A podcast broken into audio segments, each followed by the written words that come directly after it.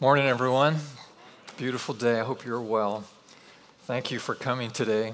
Very excited about today's message. We're going to talk about prayer. Now, this isn't a popular subject, but it is one that you can anticipate hearing in a church, Christian church, because prayer is such a vitally important practice for us as we connect with God. And so I hope we can learn a bit about prayer today. We're going to uh, use as our text uh, from First Chronicles today, First Chronicles chapter 4. You should start turning there now because most of you don't know where that is in your Bible, so it'll take you a little longer. First Chronicles chapter 4, and there's an interesting prayer in verses 9 and 10. It's the prayer uh, prayed by a guy named Jabez, Jabez, Jabez. And Jabez was a, uh, was a guy we only know uh, because of these two verses in the Bible. But we have much we can learn about the power of prayer uh, through this prayer that he prayed. So if you uh, have your Bibles, turn to 1 Chronicles chapter 4, and I'm going to read these two verses 9 and 10. As you're able, would you please stand to hear this important prayer? Now, Jabez was more honorable than his brothers. His mother had named him Jabez, saying, I gave birth to him in pain. Jabez cried out to the God of Israel, Oh, that you would bless me and enlarge my territory. Let your hand be with me and keep me from harm so that I will be free from pain. And God granted his request. He said, Yes. He said, Okay, you have what you ask for. It's a pretty good deal. So may God inspire us today through this important prayer. You may be seated. Thanks so much. Now, his life story, as I mentioned, takes place in these two verses. And if you read fast, you might pass over and miss him completely. Jabez is actually a name uh, in the Hebrew that sounds like pain. It is, it is translated pain. But from his example, we discover how to unleash the power of prayer in our lives. Now, you'll see on your outline there's about four things I want to say about this. The first couple are related to prayer in general, just to remind us of the importance of prayer. And the first thing I want to say is that we should pray, when we do, we should pray privately. Pray privately. Solitude is the beginning place of powerful prayer. And if you're going to have a sustained, ongoing lifestyle of prayer, and I hope that you do or you will, that privacy is an important component of that. Prayer generally is not for public display, it's not religious theatrics, it's not a spectator sport. It is rather intimacy with God. It's face to face, friend to friend with God. And that kind of intimacy requires privacy. Now, for me, the private place of prayer is in my car or in my favorite chair at home or on my bike or in my canoe. These are places that I find that it's quiet enough and private enough that I can do some business with God in prayer. So pray privately. Here's the second thing, it's on your outline, and that is pray consistently. Pray consistently. You wonder why Jabez even made it into the Bible, right? You, you wonder how the chronicle, chronicler actually names him in these two verses. And it could be because he had a reputation.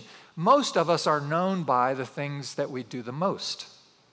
So, for example, some of you are known as educators, others as business persons or athletes or musicians, or maybe you're a mother and that's your primary. And so you're known for those things. It could be that Jabez was actually known as a man of prayer. And so he gets mentioned in that context.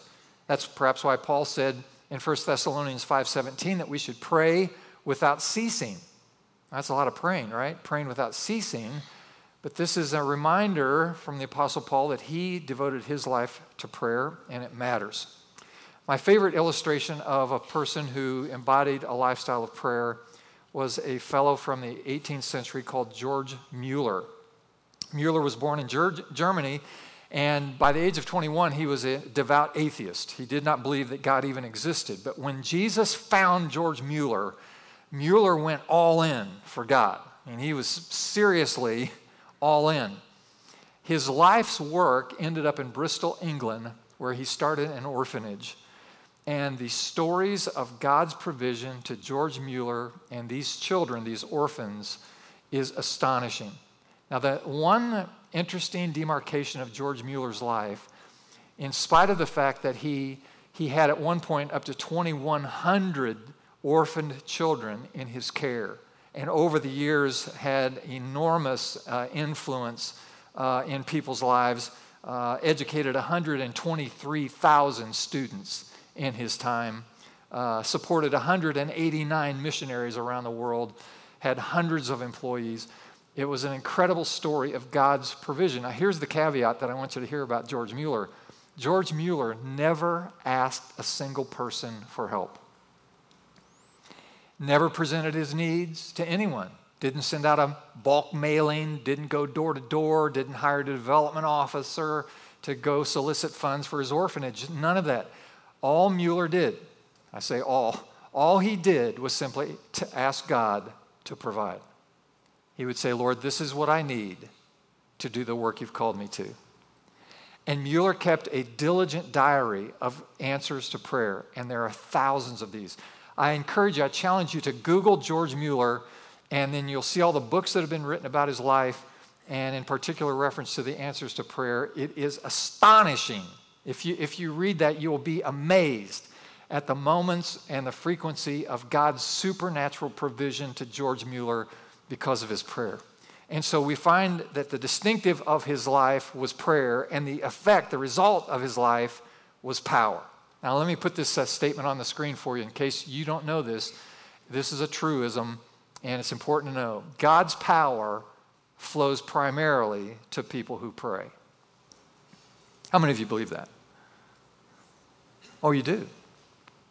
Does your prayer life reflect that truth? God's power flows primarily to people who pray. See, when we work, we work, but when we pray, God works. And that's better. That's much better. An English archbishop once observed it's amazing how many coincidences occur when one begins to pray. It's true, right? Now, here's the third thing I want you to know. So far, I haven't told you anything you don't know, right? You should pray privately, you should pray consistently. Here's the third thing pray specifically. Pray specifically. Now, this is something we can learn from Jabez. In his prayer, he prays some specific things. For example, first, he prayed to be blessed. He prayed to be blessed. Now, a blessing or God's favor, God's, God's presence in your life, this, this indicates that something or someone is going to go further, achieve more, develop more dramatically because of God's touch on it than it would naturally. So, the blessing of God, the favor of God, that's the, the wind of God in your sails. That's the provision of God in your life. It's the, it's the attitude and the energy and the opportunities and the, and the doors opening so that you can find God and, and, and live out His will in your life. You have His blessing, you have His favor. Now, if I were to ask you today, how many of you want God's blessing? Compared to how many of you don't care if you have God's blessing or not? Well, everyone says, well, count me in, I want to be blessed. And so Jabez prayed this way. Now, you should know that there have been people who have, who have pushed back against Jabez's prayer. They think it's too selfish, they think it's too self centered because he's blessed me and expand my territory, keep me from evil. It's all about me, me, me, and my. And so there's some people who are just too pious to actually appreciate this prayer. And I, you know, and I get it. Okay, okay. But here's, here's where the argument stops for me. It's in the Bible. and not only is it in the Bible, but the Bible actually reports that when God heard Jabez's prayer, he said, okay. And he, he granted his request. And so there must be something to this. Jabez prayed to be blessed, to be blessed, to be favored, to be, in, to be encouraged. I, I love Jabez's uh, uh, his urgency. I love his vulnerability in this prayer. I mean, you could interpret that he's all full of himself and he just wants more for himself, but I, I think he's being tender before God. And so he says, Please, Lord, bless me. Um, you know, it's interesting that um, in Bible times that a, a, a person's name meant a lot. There's a lot in a name. In fact, in, back in the day, if you took away a person's name, it was almost like taking away their life. There are examples of this where, where actually people were named and their life kind of fulfilled the definition of the handle that their parents had given them. For example, Jacob uh, means grabber. Now, some of you remember that Jacob was a twin. He was the second born. The firstborn, his twin brother Esau, was born first. And as Jacob is being born, the midwife report that Jacob grabbed the ankle of his brother on the way out. and so they said, Well, that, look at that boy, he's a grabber.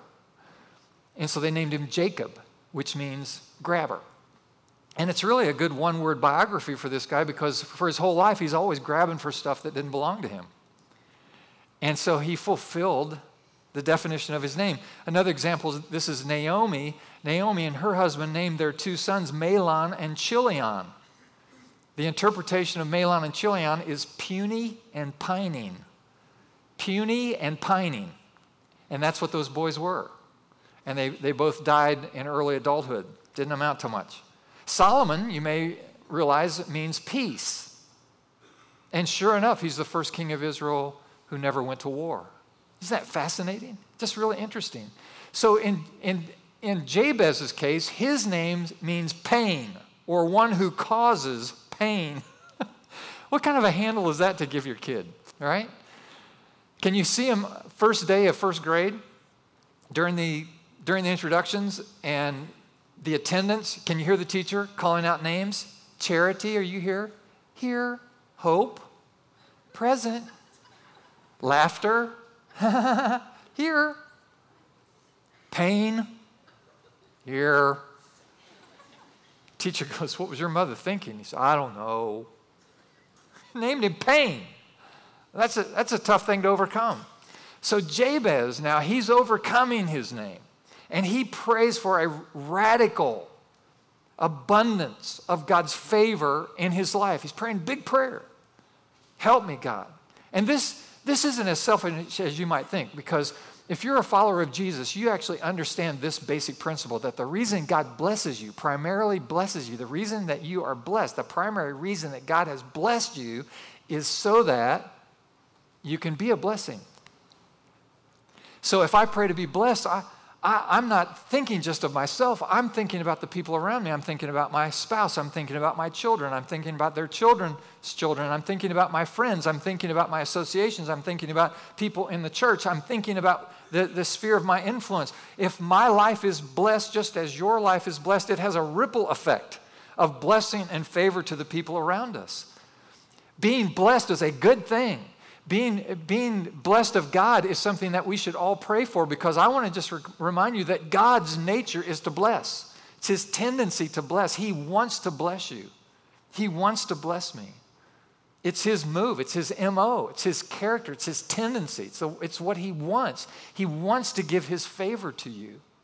And so it's good to pray, Lord, bless me. So if God, so if God is with you, indeed your life can be blessed. Here's the second thing specifically that Jabez prayed for. He said, and enlarge my territory.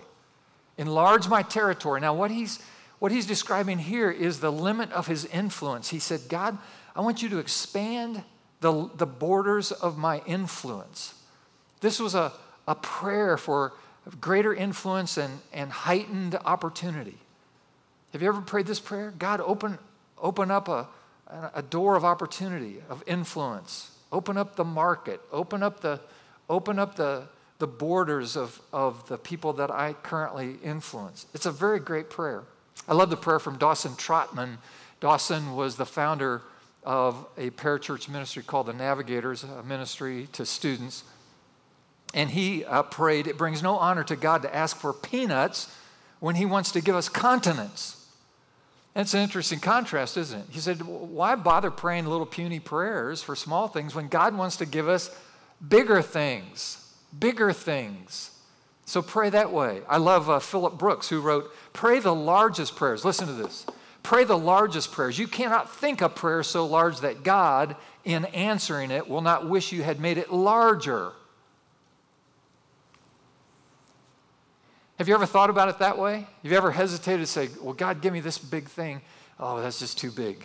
Yeah, that's too much. That's too that's presumptuous. I shouldn't pray that big of a prayer.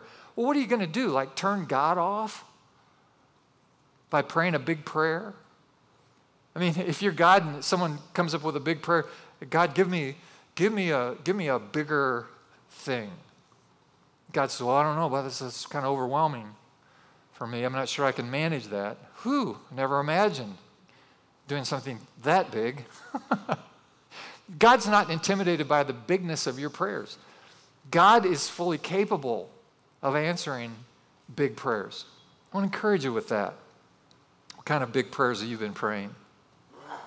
Have you ever prayed a prayer something like this? God, do a certain thing so that when it happens, everybody will know you did it because it wouldn't be possible otherwise. It's a good kind of praying, isn't it? Years ago, I was, many years ago, um, Union Chapel was a little small cornfield church, and we were connected with a second church, and together they could afford to pay me as the pastor. And so my deal was maybe we could get Union Chapel to stand alone so that they could afford my salary all by themselves. And one of the former pastors of the church many years ago walked up to me at a certain meeting, and he looked at me, and I was a young guy, and he was much older, and so in a kind of a condescending tone, he said, Now, Greg, I understand that you've been pushing to get Union Chapel to try to pay your salary full time. And then he said, and I quote, Union Chapel will never be able to support a pastor all by itself. this is a come on, man. Come on, man. What is the matter with you? And then there was a there was a moment when we were trying to find a bigger place of meeting because the church was growing. And so we, I, thought I heard God say, well, take the worship services to Delta High School. We'll meet at Delta High School. And I went to the high school principal and he said to me, and I quote, Your church will never meet in my high school. Never.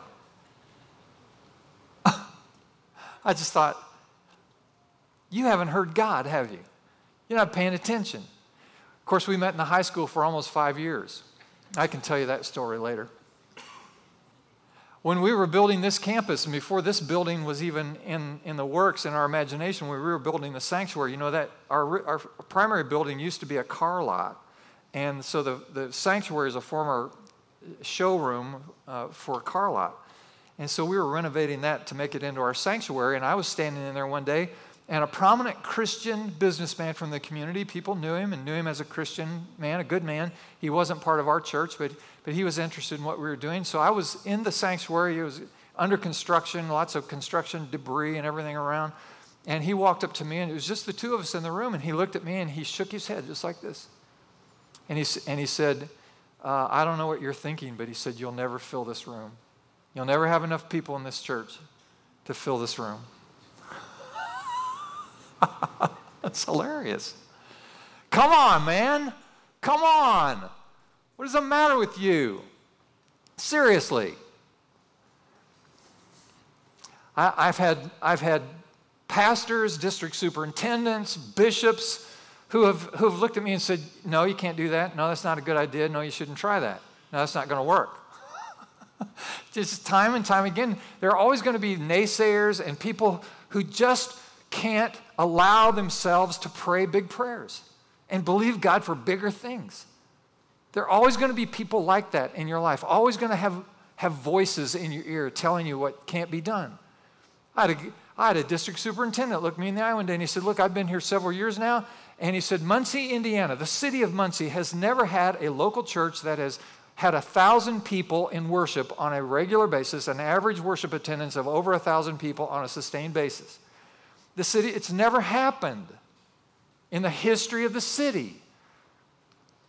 And it hasn't ever happened except once. And Union Chapel's worshiped over a thousand people on a sustained basis for over 25 years. I don't, come on, man. Come on.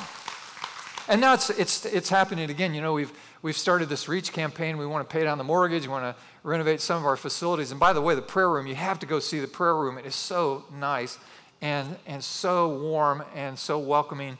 And you just have to go look at it and get a feel for it, and you'll want to go there and pray. It's going to be a beautiful place to connect with God and pray big prayers and see God do great things. And REACH campaign monies have helped renovate the prayer room, and others have volunteered their time and expertise has been so, so great. And so, as you know, a third component of our Reach campaign is we want to plant churches because there aren't enough life giving churches in the United States. The United States needs a move of God. We need revival. We need a fresh in, in, in, influx and inpouring of the Holy Spirit, of God's presence in our nation.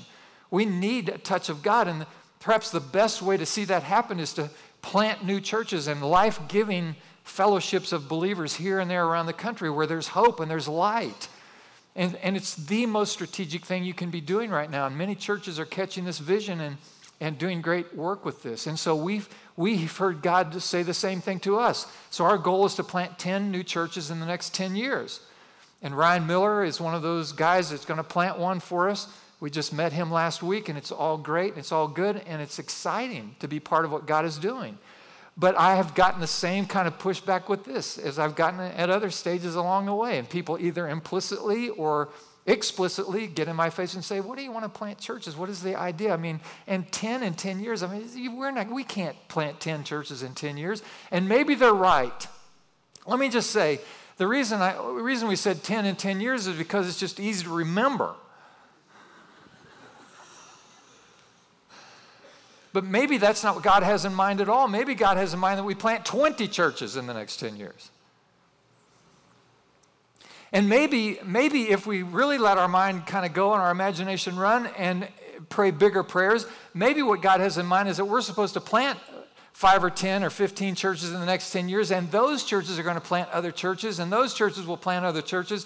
And it could be that in the next 10 years, God doesn't want us to plant, plant 10 churches, maybe He wants us to plant 20 churches or 30 churches or 50 churches. And it could be that in, within 20 years, we could plant 500 churches.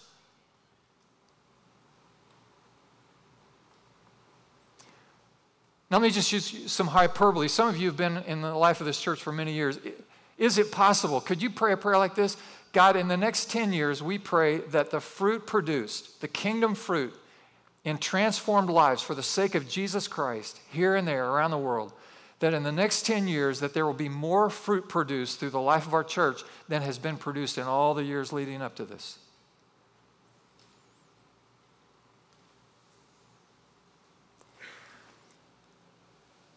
Can, can you pray that prayer with me? Because that's a prayer I've been praying, praying big prayer. Expand our territory, Lord. Expand our territory in a big way. Well, I can see you're thinking about that. So here's a little formula for you in case this is a bit overwhelming. Here's a simple formula. It's very simple. One is pray big Number two, start small. Number three, get busy. Pray big, start small, get busy. Now you can apply that you can apply that formula to whatever life circumstance you find yourself in. Pray big, pray big prayers. Think, think God is big. Get push him right out of the box that you've put him in and make God bigger than you've ever imagined. Then start small because that, that recognizes our humanness. I mean, we're just humans, we can only do so much. So we'll do what we can do, and then we'll trust God to do what we can't do. And then get busy. Put your hands on something and tar- start taking steps on the way to, the, to fulfilling that particular vision God's given you. D- do something and make preparation and take first steps. Don't despise small beginnings. Don't despise small things. Start small, get busy, pray big and you'll begin to see God at work. And God will touch your life and use your life. here's the third thing specifically, Jabez prayed. He prayed to be blessed, that his territory would be enlarged. And thirdly, he said, Let your hand be with me. And this is very cool. Let your hand be with me. When you look up the phrase, the hand of the Lord, you can find this phrase used throughout the Bible, and it's often an expression of God's, God's expression of power and influence uh, on people's lives and through people's lives. Let your hand be with me. So he's praying for more power. Notice, notice this progression. Bless me, expand my territory, gonna need more power. Put your blessing on my life, expand my influence, gonna need more power. Gonna need more of your presence. It's a good thing, isn't it? Last week we heard Ryan Miller talk about the Great Commission. In Matthew chapter 28, verses 19 and 20, Jesus' final last words, he tells the disciples, Go into all the world, make disciples of all the nations, and I'll be with you all the way. It's a wonderful promise, isn't it? I'll be with you all the way. But here's the, here's the impossible challenge, the in, incredible challenge. He said, Go into all the world. I mean, can you see those guys standing there? I mean, look, look, they, they're just standing there. They got some kind of dirty robe and some sandals on. They're just standing there. A couple of them have a stick. Jesus said, Go into all the world, preach the gospel. A couple of them are thinking if I start walking right now, I'll be dead before I get to the, to the whole world. What is he talking about? The whole world. If he had just said, go into this 30 mile radius, then you go, yeah, we got a shot at that. We got a shot at that. Going to the whole world? Are you kidding me? Come on, man. What is he talking about? How in the world? It's impossible. It's just, it's impossible. We can't, it's impossible. We can't do it. It's just not, it won't happen. then he said something very important to them. He said, Now, now here's an important thing to remember. I want you to go back to Jer- Jerusalem, go back into town, and wait. Wait for the promise of the Father, which the Father promised you. And that not many days from now, you'll be baptized in the Holy Spirit. You'll receive the power of my presence. That'll be the difference. My hand will be with you. I'm going to bless you, I'm going to expand your territory, and I'm going to give you the power to do it. Now, can you pray this way? This is the prayer of Jabez. And then the last thing he prayed specifically was, Oh, that you would keep me from evil. And we live in an evil world, don't we? And so he's simply praying for protection. And indeed, we want to be under God's protection. Matthew 6:13 from the Lord's prayer, lead us not into temptation, but deliver us from evil. And so we hear that prayer. So the characteristics of Jabez's life is he, he prayed, and the characteristic of his prayer is that it was specific. Now, the last point, it's on your outline, and that is pray expectantly. Pray expectantly. Expect God to do, do something. The Bible says, and God granted his request. now, just let your imagination run for a second. What if you're praying a great big prayer? You got a big prayer that you're believing God for. I mean, it's big, it's a big deal, it's a big prayer. What if God says, okay, yes, yes, I'll grant that request? I say yes to that prayer. How cool is that? That's pretty great. So, two things about that God does hear your prayer, and God does answer your prayer. And the last little caveat, and, and you should hear this be careful what you pray. Because God could say, Yes. And then you're, in, then you're in, into something. Well, I didn't know that expanding my territory meant this kind of self, personal sacrifice, this, this kind of stress on my life. well, that, that's what you prayed for. That's what you wanted. So now you have it. So just, just keep your eyes open, keep your mind clear when you pray because God's listening to your prayer. He may say yes. God, I just want to have one more baby. So you just want to think that through before you start praying it. Stuff like that. That's, that's, that's the idea. But pray expectantly. Faith is essential to effective, powerful prayer. Faith is not believing that God merely can, but faith is actually believing that He will. And so you hang on to that. Listen to Matthew 21 22. And everything you ask in prayer, believing, you shall receive. Mark 9:23, all things are possible to him who believes. Mark 11:24, I say to you all things for which you pray and ask believe that you have received them and they shall be granted to you. Mark 11:23, faith is not uh, comes not by looking at the enemy or your problems, but faith comes by looking at God, how big he is. Samuel Chadwick said it this way Though a man shall have all knowledge about prayer, though he shall understand all the mysteries about prayer, unless he prays, he will never learn to pray. There are people in the room today, listen to me, you don't pray. You don't pray much at all. You know who you are. It's hard for some certain people to pray, it's hard for certain personality types to pray. It's generally more difficult for men to pray because we tend to be more self reliant. And so uh, prayer becomes a unique challenge for us. So there are people in the room, and I understand you don't pray. Very rarely do you pray, just when you're in trouble. But let me encourage you today. Can I inspire you? Start to pray. Start to pray. And there are those in the room you pray a little bit. Could I encourage you? Pray more. Pray more. And there are those in the room, listen, you are, you are filled with the spirit of prayer. You've, you've been gifted by God to pray. You're an intercessor.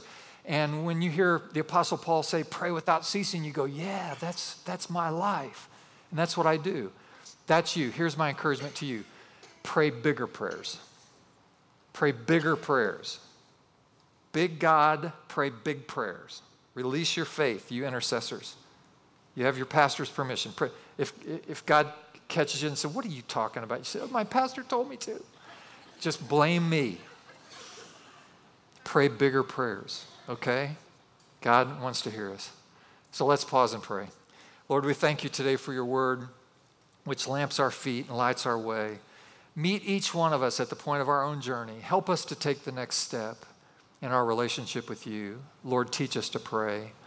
And as we do, Lord, we know that you will hear us and respond to our prayer. Lord, we confess our sin of prayerlessness. You are always more ready to hear our prayers than we are to pray them. So help us, God, by your grace. I pray in Jesus' name. And everyone said, Amen. Would you stand with us now as we sing?